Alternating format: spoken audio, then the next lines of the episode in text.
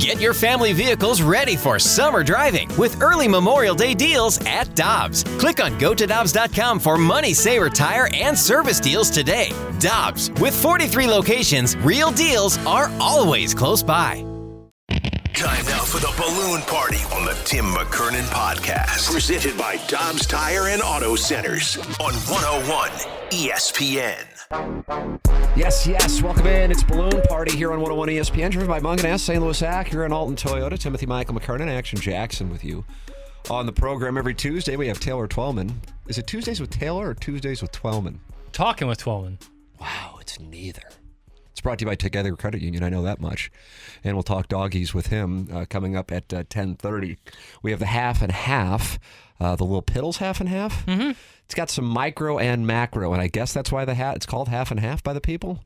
Yeah, yeah, kind of. Doesn't sound like it. Sounds like I picked off a bluff. No, it's it's half pertinent cardinal. And then half irrelevant. Well, half more evergreen, more macro topics. So it kind of gets the best of both worlds. The reality is, you want to talk about LeBron.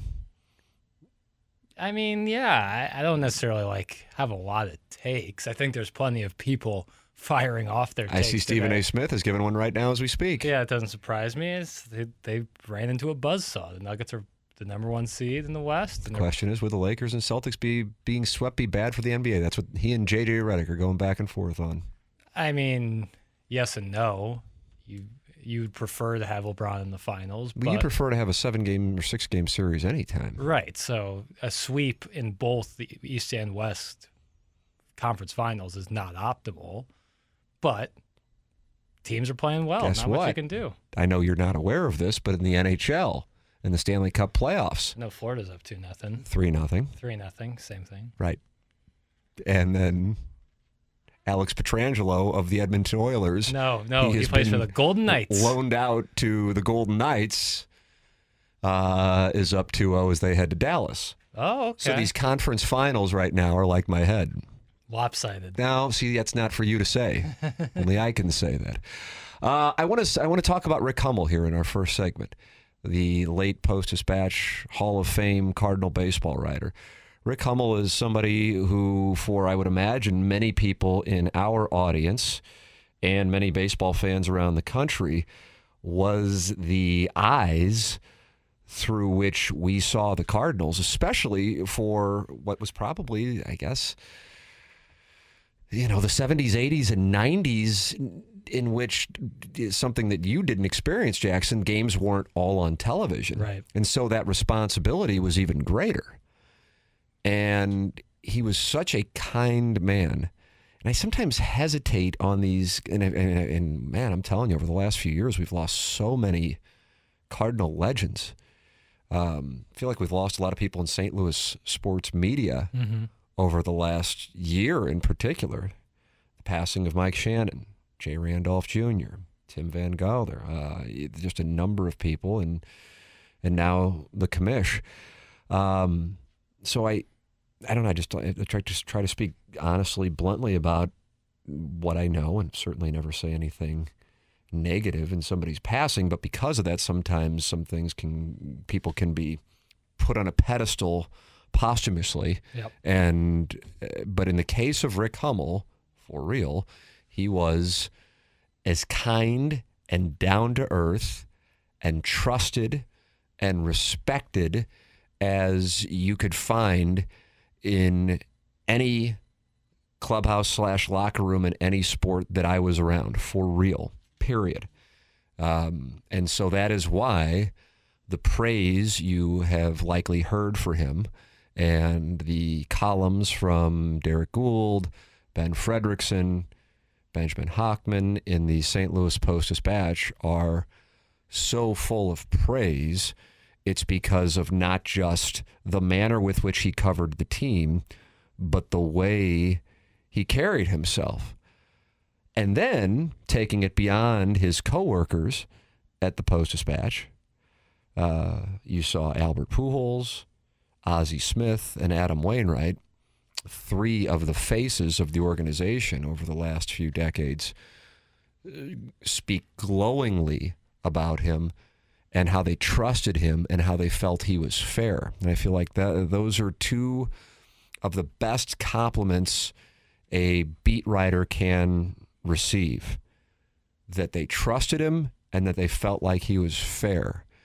And uh, and it wasn't because he was in anybody's pocket. I want to make that clear. I think that the, perhaps skepticism can come with that that they trusted him because that's not it. He knew the game. He loved the game, and he would be critical, but the criticism came with credibility because people knew he loved the game and he knew the game.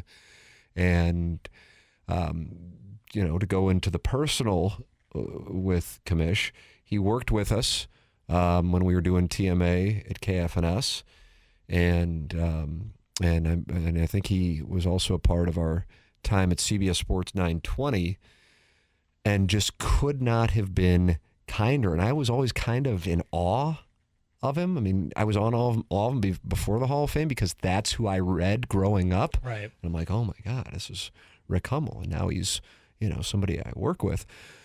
But he never treated anybody in any other way other than just like he was just a regular guy. And I think that's how he saw himself. And I think that's why he had the respect that he had because of the way he conducted himself and the way he carried himself professionally, both as in interactions that were not in the paper and in those interactions that led to stories and angles that other people didn't have because of his knowledge of the game and the trust he had with the players that allowed them to speak to him openly. And I believe it was Wainwright's tweet yesterday, I think it was, when he would talk about him scribbling notes, and I would stand next to him sometimes watching him scribble these notes. I go, "What the hell's he writing?" It's like it's like another language. Yeah. But then Wainwright said he never misquoted me, despite that.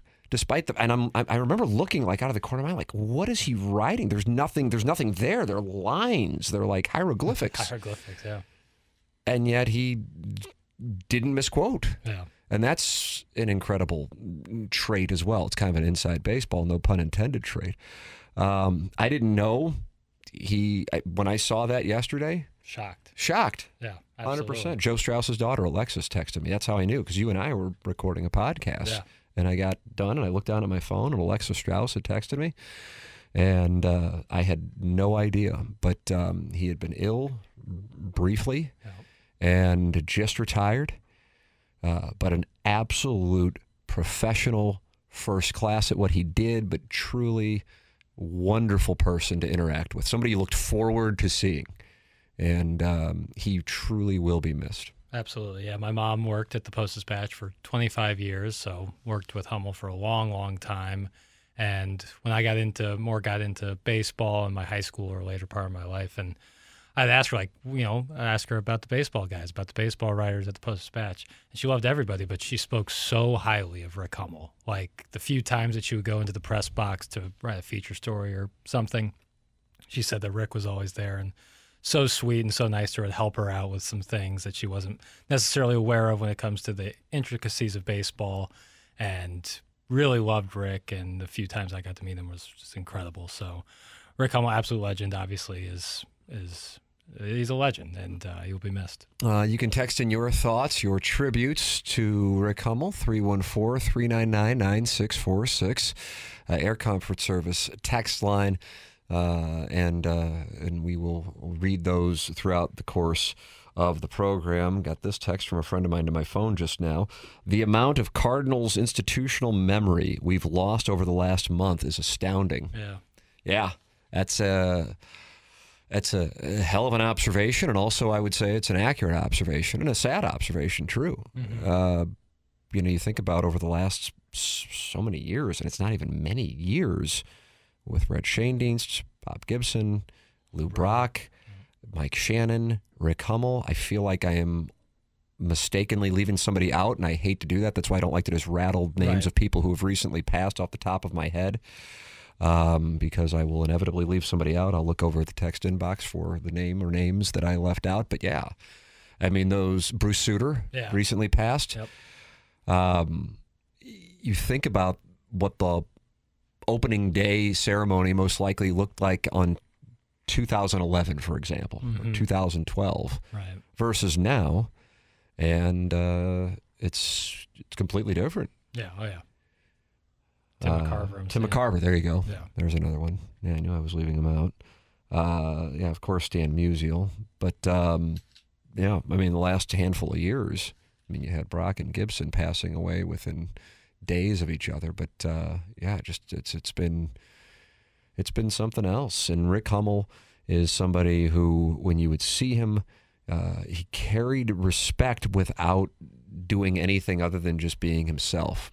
And I loved reading him. I loved having him on the show because he would see things that most people wouldn't see because he's been around the team. And he also would have insight because the people associated with the team trusted him. And so you got insight uh, that uh, you just didn't get in many places from uh, a guy who, you know, had been working at the St. Louis Post Dispatch since 1972. Unbelievable. 1972 when he retired last year, uh, but still was down in Jupiter this year and uh, was still, you know, a regular guest on shows Oh, yeah. around town.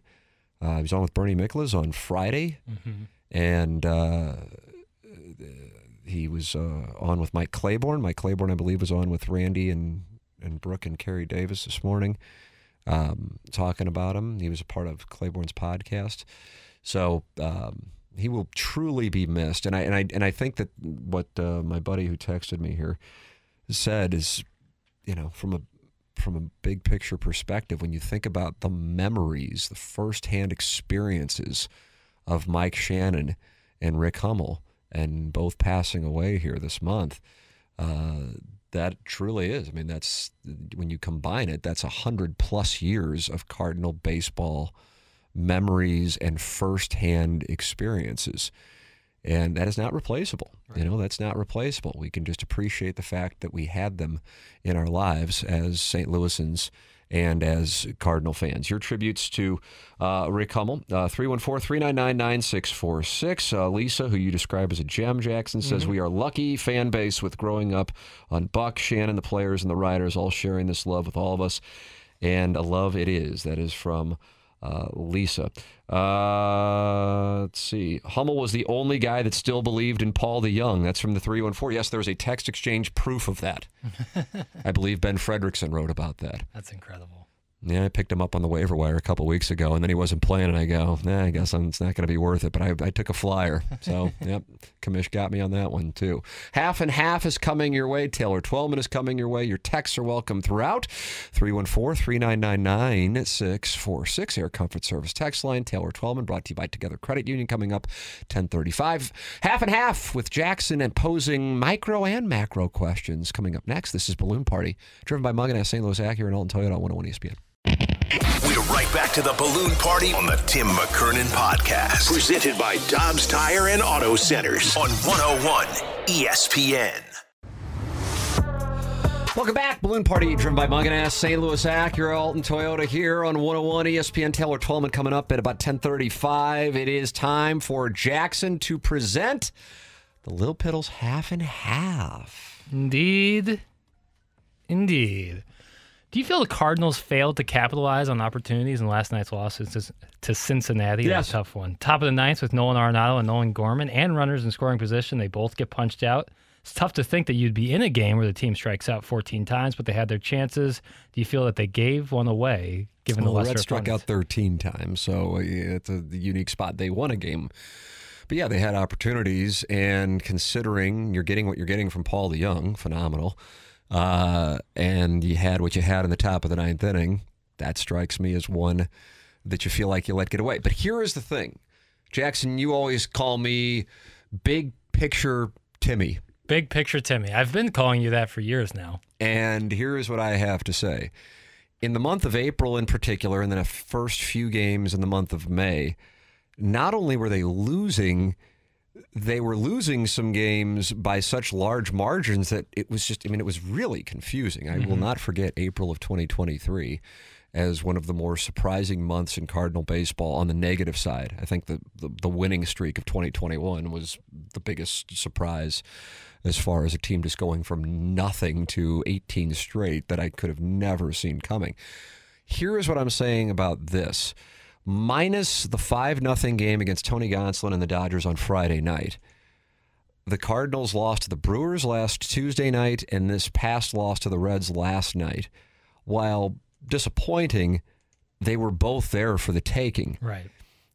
And I am I'm taking that as a positive. I know it might sound like a rights holder kind of thing or whatever criticism you are, homer or whatever negative thing you'd want to say about it.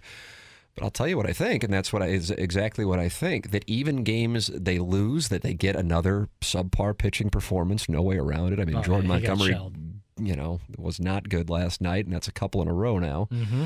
Uh, so keep an eye on that. That they were still right there and really could have, and maybe make the case should have won. My point being that going back to the middle series, middle of the series loss to the Cubs, which is two weeks ago now, they've been in a spot minus every game except that one against the Dodgers on Friday night to win. That's what you're looking for. Right. You know, you're not going to sink every birdie putt, but if you're on in regulation, 16 out of 18 holes, you're going to have a good round. And the Cardinals are getting in a spot to win games. Um, again, what will continue to be the undercurrent of this team is the starting pitching and then how it impacts the bullpen, especially when you're in a stretch where you don't have off games, which is why you're seeing the different lineups and the mixing and matching. Last night, Nootbaar coming in and coming through. Uh, and they liked the matchups, as Derrick Goold uh, wrote about in the Post Dispatch this morning in the 10th inning, just weren't able to, to get it done. But percentage wise, they were in their favor. But you can't have starting pitching performances like they're going to have probably more often than not and survive and, and thrive. Uh, so that's the thing that I keep an eye on because now the team is winning and hitting, uh, and they're they're getting the starting pitching. Th- things are kind of playing out here over the last couple of weeks, like you expected, with the exception of Paul DeJong going off. Um, that Arenado is hitting. The team is scoring runs. Uh, they had been during the 11 and 3 stretch, averaging more than 7.12 runs per game. They score five last night. They lose the game. But the starting pitching, more often than not, over those 14 games, wasn't the reason for the wins. And so last night, Montgomery, who had been the one bright spot in the Right. staff in the first month of the season, is now really, while the Cardinals have been succeeding as a team lately, he is his stock has been on an indirect correlation. So yes, I feel like they left one out there last night. They probably stole one on Saturday against the Dodgers. And uh, overall, the thought is they're in these games every time over the last couple of weeks, minus one. So that would be 14 of 15 games, and that's a that's a monster positive. Yeah, I think that's a great observation on that part there. And yeah, I think a game where you can get a bad start from Montgomery, who is getting hit left and right, if you were able to pull out a win like that, that's such a confidence steal. boost. Yeah, it's a steal. It's a confidence boost. But And- again, you get these opportunities in the ninth inning, and you're just not capitalizing on them. And to be fair, and I think I don't know like how locked in fans are on the on the Reds uh, operation, but Diaz, their guy, is is very good. He's carrying like a one something ERA, and he's been really good as of recent. So it's not like they got you know hammered by some scrub. He's a good player, but still, you got Gorman and Arenado up in the ninth inning with runners in scoring position. You expect better, and it's simple as that. Moving on, kind of on to a more positive note. Does this turnaround offen- during this turnaround offensively, who do you think has been the standout or MVP of these two week stretch that has been much improvement on the offensive numbers? Who still needs to step up offensively in order for the Cardinals to make a run? Uh, Gorman and Arenado, and then we can move on. Uh, I mean, but DeJong has been outstanding. yeah. Don't get me wrong. But again, I think there's such a domino effect. If in the middle of the order, Arenado is the force that he's in. And last night, it's not like he looked good. He was striking out left and right. But uh, overall, and then Gorman's the National League Player of the Week. Yeah. But yes, DeJong has been ridiculous. Um, yeah, I, I still want see more from the outfield. I feel like the outfield is just kind of this. It's been the infield. It's it's time. Nootbaar, Mhm. and then it's you know you had the Mercado game, but that's a game right. to the point that he's out there starting. And I realize health is a factor with O'Neill and Carlson. It's just I, I just can't imagine, and maybe somebody will be able to point a team out to me right away. And go, yeah, this is a team that was a real threat to win a World Series, but they just didn't get much from their outfield as far as offense goes. That is so rare. And, and, and I wouldn't even say in the modern era, I would just say as a whole in baseball to not have that kind of uh, performance. And so that's where I, I don't know who it's going to be. There are certainly a lot of people, hence the logjam. Right. But that's where I, that's the direction I would point. Yeah, I think I think that's a great another great point is that it's not necessarily like one individual. It's just somebody else outside of Nootbaar needs to step up offensively in the outfield to cement themselves as like an everyday player. And I know Nootbaar the day off yesterday, but still played. Uh, but Nootbaar is like established. It's not sure what position he will be playing out there, but he's out there almost every day. They just need like one more person to be like, all right, they're in there, and then you can rotate in that third guy. Because right now with the musical chairs thing in the outfield, you're just not going to get steady production. It seems the Cardinals are on the run a lot more in their recent run of success, reaching safely on stolen bags 18 times in the last two weeks compared to just 20 to start the season. Do you think, given the new rules and expanded bases, that this should be a staple of Cardinal offense in order to allow the hot hitting club to keep driving runs in? Uh, I, I personally will love it, and it's a default thing that isn't based on analytics, but based on just my own personal preference. But uh, I get why, considering the power that they have in the middle of the order, they don't want to have guys getting picked off, Right. it- you know, it, it- thrown out, caught stealing at second base. So I like it, but I mean, when you're getting the kind of power you've gotten over the last couple of weeks from the middle of the order, I would understand why they're not doing it more often. But they have taken advantage of it with some really good base running at times. Yeah, absolutely. I just I just like watching it. I just like watching guys run a little bit more. Create. I liked Tommy Edman stealing the bag last night. Thought that was great. Uh, they didn't overturn the call, thank God. But yeah, I, I just think moving on the base paths is better. All right, here we go. A little more evergreen stuff. Something we have talked about often is the rivalry between Kansas City and St. Louis, and the dynamic was emphasized over the weekend with the first matchup of these St. Louis dogs in Sporting Kansas City. What is your impression of the status of the city rivalry between St. Louis and Kansas City? Does it seem like there's a forced rivalry? Is it one sided, or do you think that people in St. Louis have embraced some of the vitriol for Kansas City? I think that the MLS is trying to play a role in creating rivalries because it's good for business. They try to do it with Chicago. They're trying to do it with Kansas City. I understand it. I get it. I, I as far as the St. Louis Kansas City thing, it was one sided. Uh, when I was growing up and going to school at Mizzou, I had no idea about a rivalry, quote unquote. And then all of a sudden I went to school there and I'm going, what in the world is this? There are people in Kansas City who hate St. Louis. And in St. Louis, it's not like we hated Kansas. I just didn't think anything of it Right. and and I and I think I speak for a lot of St. Louisans. Now, I think many St. Louisans might not feel good to say, would say Saint, Kansas City is on a better trajectory than St. Louis. Oh yeah. But I still don't sit there and go, I hate the Chiefs and I hate the Royals. You know, I'm irritated by the, you know, kabuki theater of what went on with the Chiefs and the vote, uh, and you know what is fine. It's marketing. I get it, but it wasn't organic marketing with partnership between the Blues and the Chiefs. Um, but hey, smart move on the Blues part, smart move on the Chiefs part. Um, so you know, it's I, I don't know what the deal is. It just it was a big thing in sports talk radio in Kansas City in the late '90s and the early 2000s to crap on St. Louis. But I'm sure I'm talking to a lot of people right now who didn't go to the to school at the University of Missouri, have no idea what I'm talking about. Right. So, yeah, you just try and create rivalries because it's good for business. If you would ask somebody 20 years ago if Missouri is a rival of Arkansas's, you'd go, no. Right. Played them in the Independence Bowl, right? Uh, But now that Missouri's in the SEC and doesn't really have a rival, that's what they've tried to create. I assure you, when Texas comes into the SEC, Arkansas fans will focus on Texas. Having worked in Little Rock and television, all of the hatred of Arkansas fans is toward Texas. Right. It's usually the rivalry. Rarely will you have it be balanced. There's usually kind of a little brother, big brother thing. Eh, I'm sure we don't think about it in the Midwest, but the Boston thing is because the little brother in New York, and the San Francisco and Dodgers thing is, is because San Francisco is the little brother of LA. Same with the Padres and Dodgers, little brother San Diego down to the south.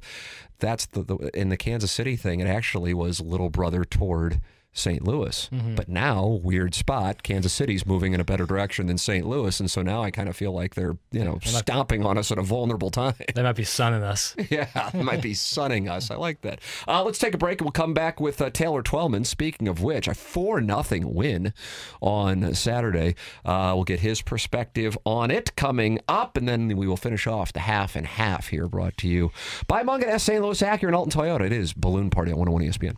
All these crazy alien stories can't be true, can they? Hey, it's Stephen Diener, host of the Unidentified Alien Podcast. And whether you're new to the conversation or have been looking into it for years, you need to check out the fastest growing alien show out there, the Unidentified Alien Podcast, or UAP for short. There's a crazy amount of alien encounter stories out there from all over the world. And the beauty of it is that I bring them all to you and let you decide what you believe. Download and subscribe to UAP on any of the major podcasting platforms. And you can also find it on UAPpodcast.com.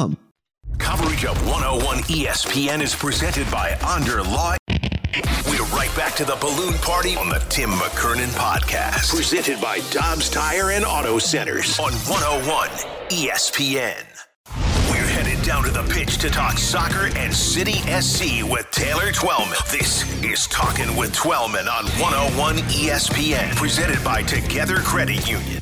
Together Credit Union. The City SC Visa credit card is exclusively available at togethercu.org. Welcome back, Balloon Party, driven by Mungenast, St. Louis Acura, and Alton Toyota on 101 ESPN. And it is indeed our pleasure to welcome to the program, ladies and gentlemen, Taylor Twellman. Morning, Taylor. What's going on, my man? How are you? I am wonderful. How are you? How was the trip back to St. Louis? Amazing, amazing. It was the weather was great, uh, but the game was uh, breathtaking to say the least. Yeah, what stood out? I mean, the atmosphere. I always, anytime I tune in, uh, I'm going, man, that atmosphere is incredible. You were on the call, you got to see it firsthand, in addition to the performance on the field. But uh, what did you think of that atmosphere for the game with Kansas City? I, I just think some of the you know build up with whether it was Sporting Kansas City and the soccer capital of the United States and all of that, uh, as I would call baby games, for lack of a better Oh, like phrase, that, and baby leading into it. I loved it. Very nice. I loved it. I loved everything about it. Um, there needs to be a little anxiety. There needs to be a little angst. There needs to be a little um, hatred towards one another for a rivalry to be a rivalry. And um, I, I think St. Louis City uh, made a statement in the opening game. Yeah, and uh, and took a, an early advantage uh, with the PK. Uh, Kansas City's uh, manager not on board with the call. What was your analysis uh, of the play that set up the PK? Uh, I'm uh, listen. Peter Vermes is kind. It, it was a soft penalty to say the least. Now there was a viewpoint that uh, VAR used. We did our best to zoom in, and we couldn't provide that during the broadcast, so we had to use the real life, uh, live action video and trying to pause it the same way they did. There was contact, but for me, it, it's soft. Um, if he doesn't blow his whistle, I'm not saying they need to go to VAR to change that either. So I don't think Peter Vermes is wrong. Where he is wrong is whether there was a penalty or not. His team was not ready to play, and St. Louis was. Yeah, man. I mean, four nothing. I mean, whether there was or not, exactly. There's still three more goals uh, coming after that, and that was uh, an impressive performance across the board. What worked on Saturday night that really hadn't been there in some of the games here over the last month or so, where City had gone from the hot streak to start the season to uh, some struggles. Yeah, it had absolutely nothing to do with the four goals. It had everything to do with the mindset and the way St. Louis City prepared for the game and set foot in the opening whistle. And what I mean by that, Tim, is that I would say for the last four or five games, they've been second best energy wise. They've been second best in the physical aspect of the game. And you and I have talked about it every single week. If physically you're not up for it, this system doesn't work. And so the only way this system works is that all 10 field players in front of Roman Bürki are on the same page, on the front foot, making sure that you're defensively a, nightmare to play against. I thought Joe Aquini was fantastic because he was way more disciplined with his positioning. Obviously, Bürki stood on his head as he's done throughout the entire year.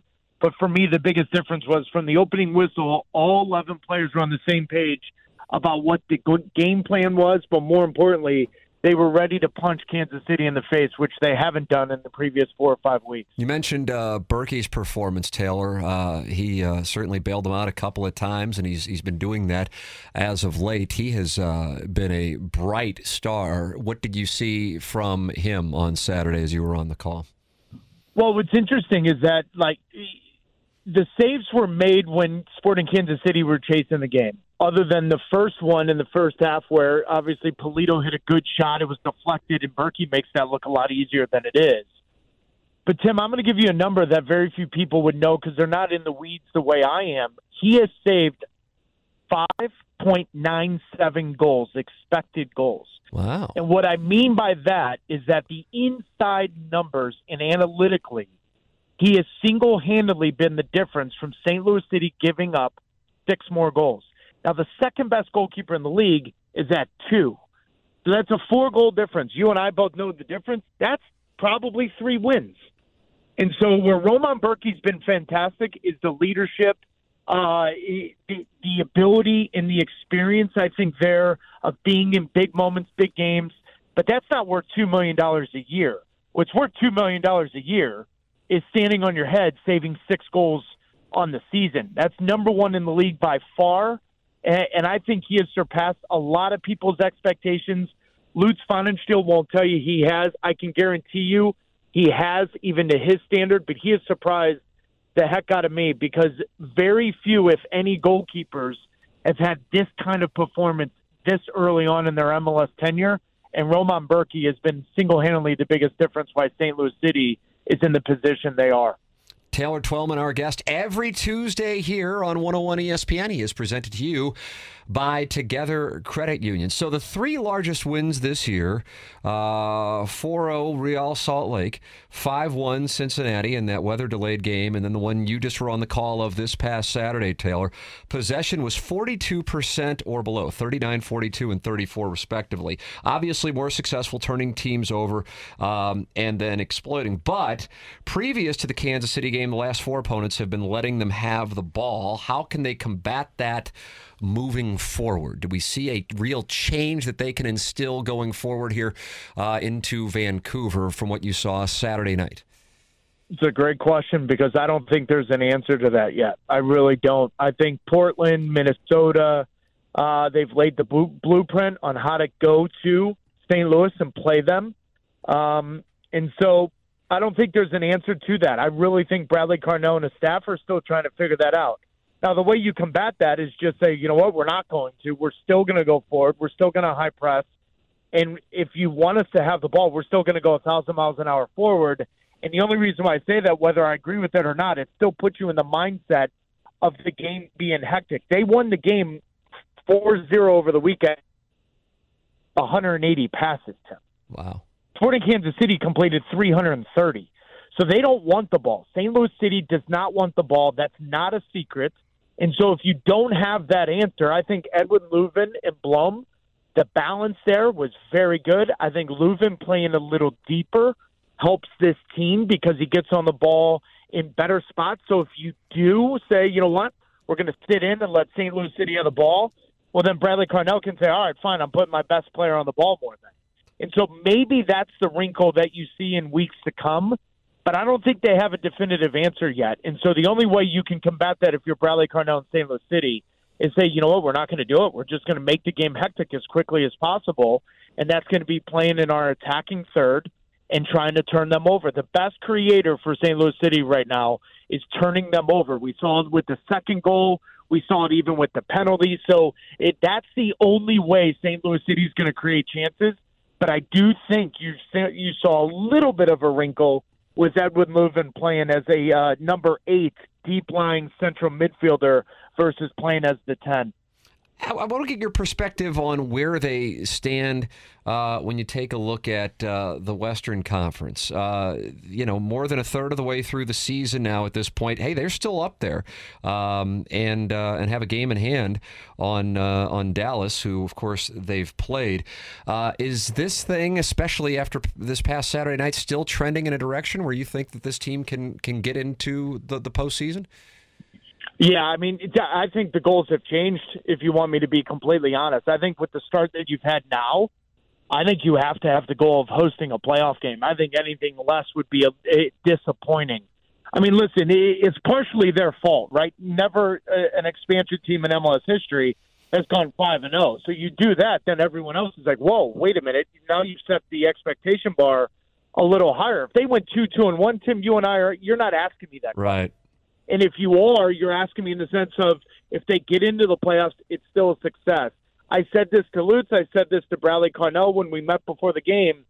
The goal has to be hosting a playoff game, and they you can tell in their eyes, yeah, they wanted to agree with it, but the last six games, they've only won once against MLS opponents. So a little bit of humility set in, but the performance this weekend, you got Vancouver coming to your place where you should win that game. I, I don't know, my man. I, I think success in the, in, in the level of expectation, that bar has to be hosting a playoff game. All right, final question for you. Where did you dine while in St. Louis? A lot of talk of wearing your kit to uh, to Annie Gunn's. Did that happen? And uh, other than Annie Gunn's, where did you go? I need to know. Well, I went to Annie Gunn's with the kid on. They Yes. told me immediately to take it off if you want to be served, so I did. so that was awkward sitting at the bar with no shirt on. Um, I do. I do Pepper's Deli. Pepper's Deli in West in, That's a nice play. Chesterfield is off the hook. Um, the veggie, the garden grinder's a joke, and then naturally the production um, crew had to have Imo's post game, so they had a million toasted raviolis. How, how how was that received? Because as you know, many who are not from St. Louis uh, will frown and occasionally mock the St. Louis style pizza. I could care less what anyone thinks. I'm eating it. They are too, and they, they whether they like it or not, I could give two rats behinds whether they like it or not. There you go. That's the move. I'm the host. You will enjoy what I enjoy. I like that. I hear applause. Where's the that's is that you, Jackson? It's the gallery. oh, the gallery. What a gallery we have here on 18. I mean, what a gallery! That gallery travels with me wherever I go. yeah, it's that's nice to have. That's nice to have that support. Taylor, always appreciate the time, man. Thanks so much.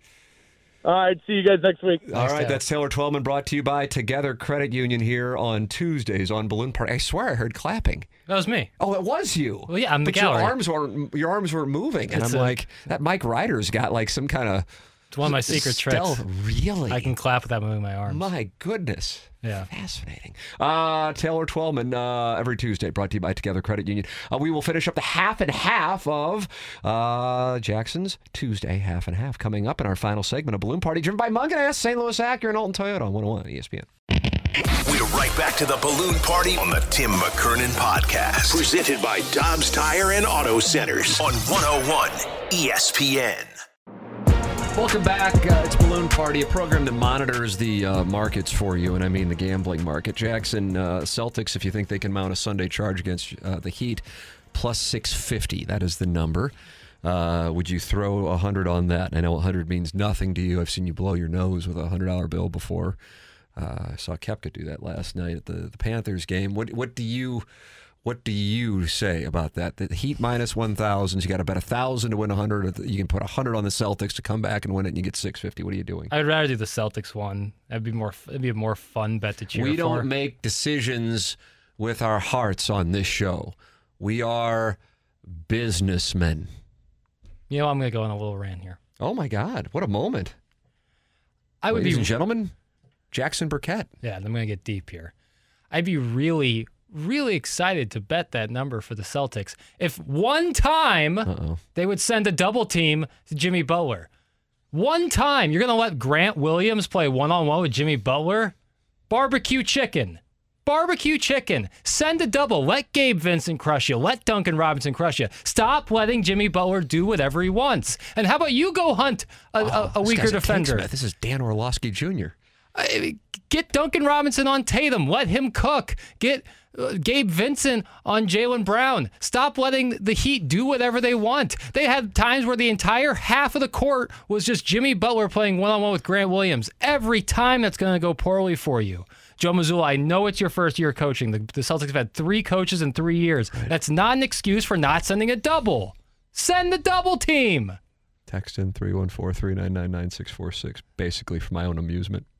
This is just a little. This is a preview of what Yeah. will be tomorrow when I'm at the pre-K graduation and you are in here doing the show by yourself. I can I can see Mike Ryder's mouth watering. He said more of this. Yeah, exactly what he was saying. I need a lot more of this. Uh, your Cardinal baseball odds, despite the fact that they lost last night, plus 200 uh, to win the National League Central. I've been monitoring that. I really have been monitoring that market. And uh, yeah, plus 200. If I had to bet it, I'd bet it. But I certainly was more attracted to it a couple weeks ago when it was a plus seven. It wasn't even a couple weeks ago; it was 11 days ago when it was plus 750. Cardinals World Series odds plus 4,000 to win the National League. The Braves plus 240. Dodgers plus 250. Padres plus 600. Still buying into the Padres. I mean, that's a situation. You want to talk about a situation? Yeah, boy. The Cardinals were so bad that they kind of overshadowed the Padres situation. But that's a team that's five games under 500 With what in they that market Yeah. with what they spent with that lineup. Yeah. Wow. Can't can't have it. Woo, I am telling you, that is a situation. And that pitching staff. That's another thing. It's not like where the Cardinals where it's just offense. They got a real pitching That staff is too. a that is a that's a hell of a situation. But they're still the third favorite to win the National League. Brewers plus eight fifty, Mets plus eight fifty, Phillies plus fifteen hundred, Cardinals plus fifteen hundred. They're your National League odds. Jackson, second half of the Little Piddles, half and half.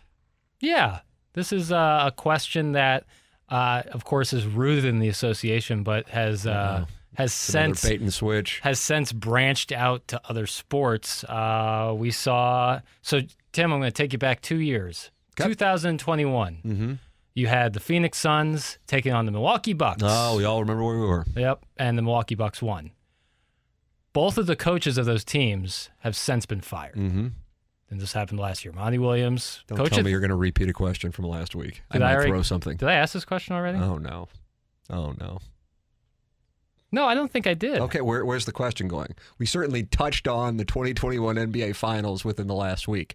And candidly, if you would have had the over under set at a half on how many times we'd talk about the 2021 NBA Finals in May of 2023, I would have gone under. And yet here we are, we're going the second time in five shows. I, still, I don't know if I've asked this question. No. Do you think across all sports we are living in a time where a coach Yes. must win now and Yes. firings will be We've even done- quicker? We've done this. We've all absolutely right. done this. We've absolutely done this. We've done. I mean, you know, we. This is another tease of what you can expect tomorrow for the Lil Piddles Hour when I'm at the pre-K graduation. All right, here we go. It'll be like a best of. It'll be like a tribute band. Yeah, I, I like it. Um, Here are some of my favorite takes. all right, I got. I guess I got this one. Well, That's Jamie Rivers music. uh, no, he can't be coming in here. Here's my Alex Pietrangelo with the Edmonton Oilers take. Take a listen. He wears number seven. I just find that interesting.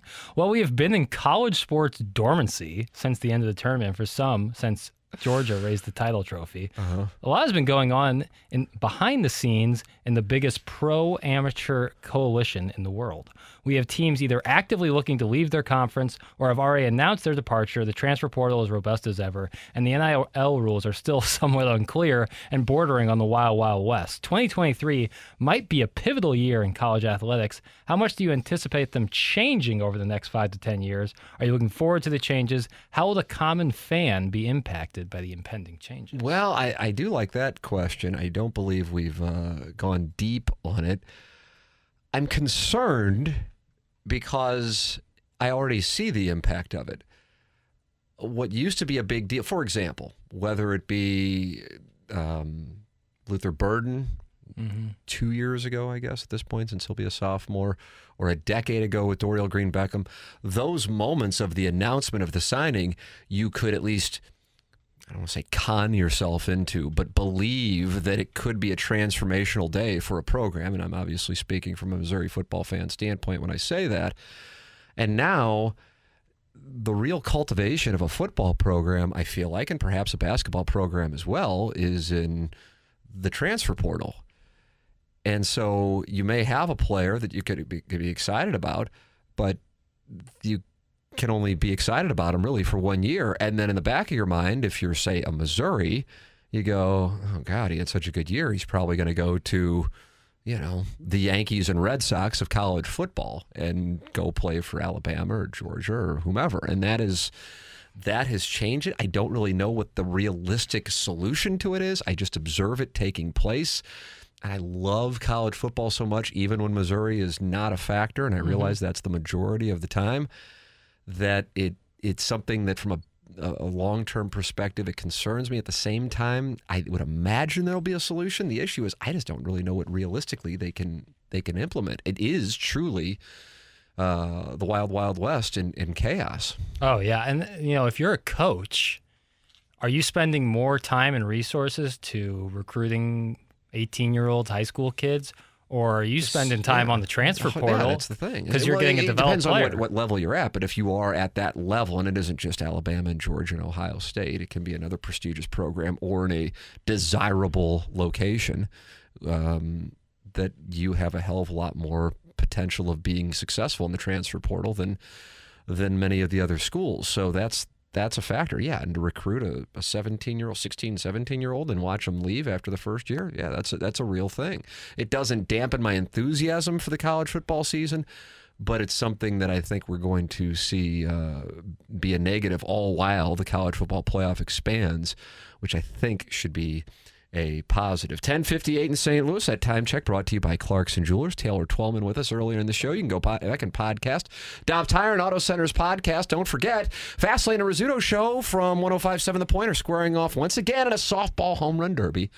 Hosted by the O'Fallon Hoots. Join us next Saturday, June 3rd, at Carshield Field in O'Fallon, Missouri for the Fastlane versus the Riz Show Home Run Derby brought to you by Swiss Air Heating and Cooling and complete auto body and repair. There'll be a fast pitch MLB alumni home run derby later that night featuring Andruw Jones, Mike Matheny, Scott Spiezio, and Bo Hart. Watch this. Bo Hart, hard, Hard worker. worker. Thank you. General admission tickets are on sale now for just $15. Get all the details on this year's O'Fallon Hoots Home Run Derby now at 101ESPN.com. Time for us to shut it down. BK and Ferrario are up next. For Action Jackson, I'm Tim McKernan. This has been Balloon Party, driven by Mungenast, St. Louis Acura, and Alton Toyota. You've been listening to the Balloon Party on the Tim McKernan Podcast. Presented by Dobbs Tire and Auto Centers on 101 ESPN.